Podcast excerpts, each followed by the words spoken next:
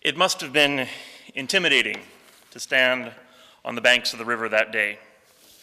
I would have been intimidated, if not outright terrified. Facing the water in front of the crowd, feeling the pressure of expectations that cousin, cousin John had been building up for weeks, knowing that this was a step that could not be undone, a display that would make the journey spiral far out of control, for better and for worse.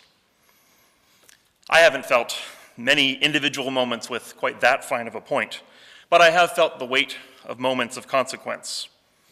Interviews that would make or break a career, conversations that define a relationship, signing your life away at the bank, stepping towards a family crisis, or simply being present while the waves crash around you. Moments of making a commitment, accepting responsibility, or breaking faith in search of something better. Moments when you have to choose will you move forward into the water or will you stay on the riverbank? In his moment, Jesus moved into the water. The symbolism of that movement has never been entirely clear. We don't know exactly what Jesus the Christ thought he was doing in choosing to be baptized. Perhaps he was purifying himself for the, for the prepara- in preparation for the journey ahead.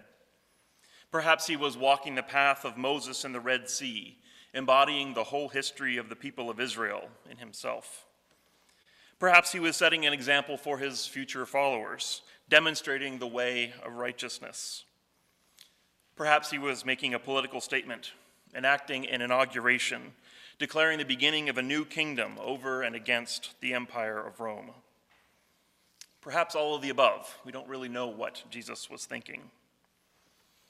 Christians have long clashed over the meaning of this moment and what, as Christ followers, it is calling us to do. But what happened next is as clear as day. Jesus saw the heavens opening and the Spirit descending on him like a dove. Then a voice came from the heavens You are my beloved, my own. On you my favor rests. Okay, so maybe the heavens opening and the spirit like a dove pieces are still a little bit cryptic. But a voice from heaven, that's kind of like the Platonic ideal of clarity. Listen to what it says You are my beloved, my own. On you my favor rests. This one is of me. That's the meaning of the Greek idiom, son of mine. You are my offspring, made in my likeness. Who I am is who you are. You are my beloved, and I am so pleased with you. In this moment, when Jesus laid everything on the line, when he stepped into the water of life, he heard the voice of God confirming his identity, approving his being, reminding him of who he is and where he came from. You are my beloved, my own. What do you hear when you step into the water of life?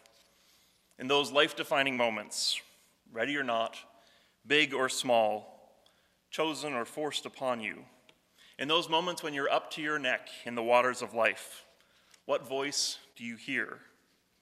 Do you hear the voice of God the very source of all that is, resonating within you. You are my beloved, my own. Who I am is who you are, and I am so pleased with you. That voice of God was not only speaking to Jesus, but to all of us, to each of us. I know that can get lost in translation and theological complications, but that's the core of Jesus' life and teachings. You are all God's beloved. That's what Jesus meant when he said that I am the vine and you are the branches. This is what he was talking about when he promised that his Spirit, God's Spirit, would live in us and among us. This is what he meant when he promised that one day his disciples would understand that I am in my Creator, and you in me, and I in you. This is why his followers called themselves little Christs, the body of Christ, the children of God adopted into God's family. This is how Jesus' disciple John summarized his message Beloved, let us love one another, because love is from God, and everyone who loves is born of God and knows God. You, as you are, are born of God. You are God's beloved, in whom God is well pleased. Full stop. Now, I know some of us are wondering how that can be true when we haven't done anything to deserve God's love. Surely there's some level of success that we need to attain, some standard we need to measure up to before we can earn that kind of love. Some of us think, well, this sounds great, but how can we know for sure that it's true? We really maybe shouldn't trust it. We should play it safe, stick to the middle, make a backup plan just in case this isn't reliable. Some of us would rather believe that we don't actually need God's love. I mean, yeah, we, we know we do, but realistically, we can get, just by, get by just fine on our own. We're already doing it. Thank you very much. Some of us just trust this naturally. We feel it in our gut, so much that we just want to cozy up in it like a comfy couch. Let's hang out here for a while. I mean, we could do all kinds of stuff with love like this, but why risk the waters of life when it feels so nice right here on the beach? Some of us, well, we're going to need to think about this for a while. We'll need to analyze this proposition for logical fallacies, play it out to its logical conclusions. When we fully understand it, then we can accept it. But until then, well, let's keep it distant, keep it hypothetical. And some of us feel like this sounds exactly like what we've been longing to hear to be beloved. But that feels too good to be true. I mean, surely this can't be true of everyone. We feel like we need to prove that we are unique and special in order to warrant God's love. Or some of us think that this kind of love is possible, but come on, realistically, we're not quite there yet. Just a few more things that we need to take care of, a couple of projects we're working on, maybe get some extra credit, then we'll be good enough for this.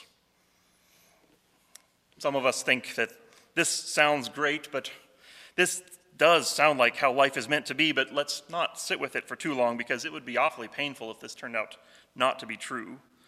Let's just enjoy the moment and move on to the next thing. And many of us want to believe this, but surely love like this can't be free. Great love comes with great responsibility. We need to show this love. We need to earn it by serving others. I mean, if we don't show our love by working for others, then what use are we? Most of us are highly skilled at deflecting this message that you are God's beloved.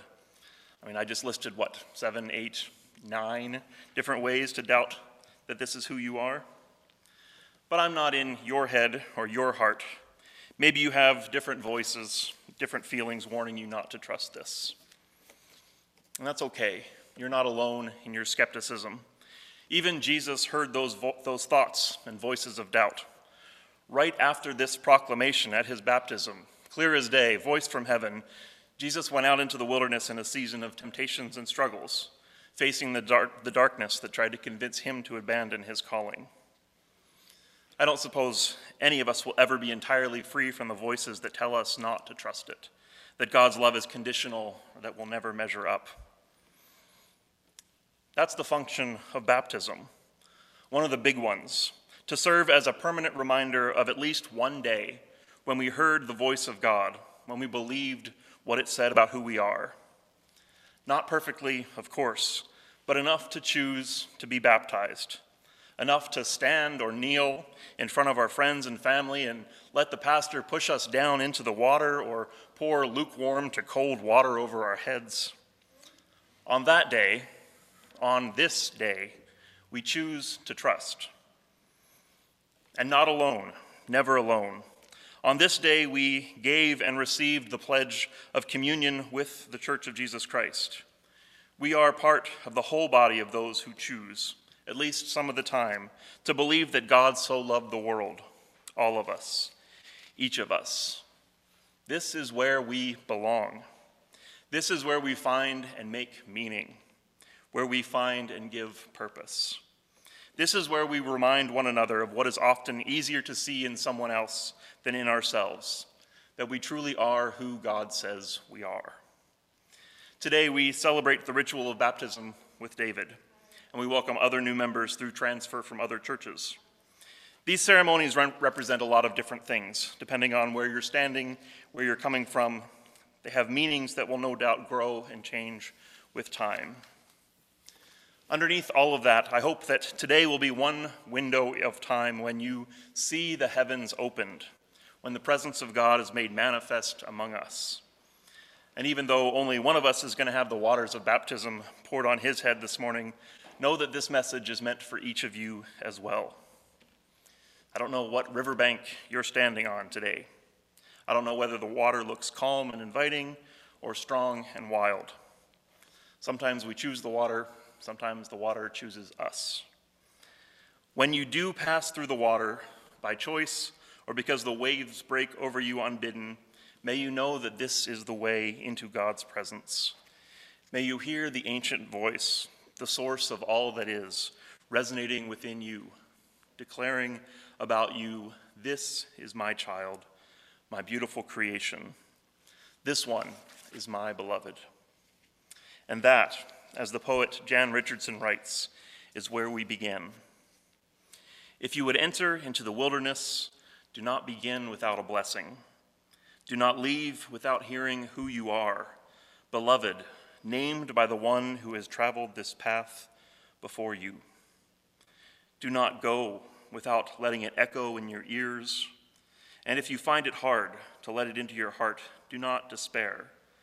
That is what this journey is for.